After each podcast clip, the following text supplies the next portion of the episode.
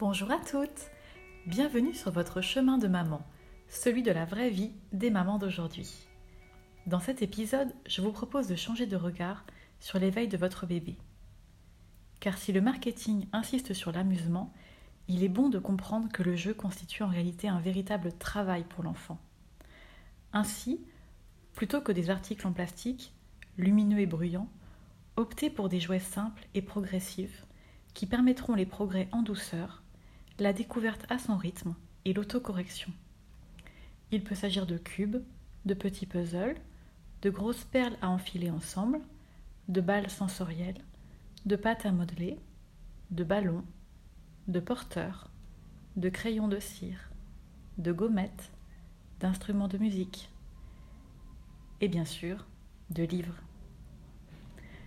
Vous êtes naturellement invité à participer aux activités d'éveil de votre enfant en respectant toujours deux conditions. Premièrement, l'activité doit vous intéresser. Un entrain forcé serait en effet ressenti par l'enfant et le déstabiliserait. Ensuite, elle doit être adaptée au stade de développement réel de votre enfant. Pour cela, observez ses préférences quand il joue seul. Et pour éveiller au mieux votre enfant, voici quelques astuces très concrètes. Premièrement, limitez votre rôle à celui d'observateur de guide bienveillant. N'interrompez jamais votre enfant, même s'il utilise des jouets d'une manière qui lui est propre et qui n'a aucun rapport avec la règle commune. Vous pouvez bien sûr montrer les gestes que vous effectueriez avec lui, dans telle ou telle situation de jeu, mais laissez-le libre de réinterpréter ses gestes.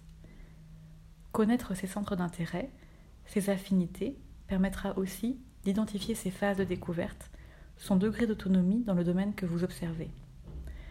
Favoriser ce libre choix, cette expression autonome de ses goûts, est un excellent moteur pour la confiance en soi de votre enfant. Adaptez l'aménagement de votre intérieur en plaçant à disposition de votre enfant les objets qui le concernent, permet aussi d'encourager sa motricité et de l'inclure pleinement dans la famille. Les activités quotidiennes peuvent alors prendre valeur de jeu. De plus, elles transmettent des valeurs. Par exemple, prendre soin de la nature, préparer un gâteau ensemble pour les grands-parents, etc. Ne vous privez pas de ces moments de partage. Votre enfant en redemandera. Si vous souhaitez en savoir plus et découvrir mon guide complet de la maternité épanouie, je vous invite à consulter le site officiel du podcast. Un cadeau vous y attend pour prendre soin de vous tout en douceur. Le lien est disponible dans les notes du podcast. Merci pour votre écoute, prenez soin de vous et à très bientôt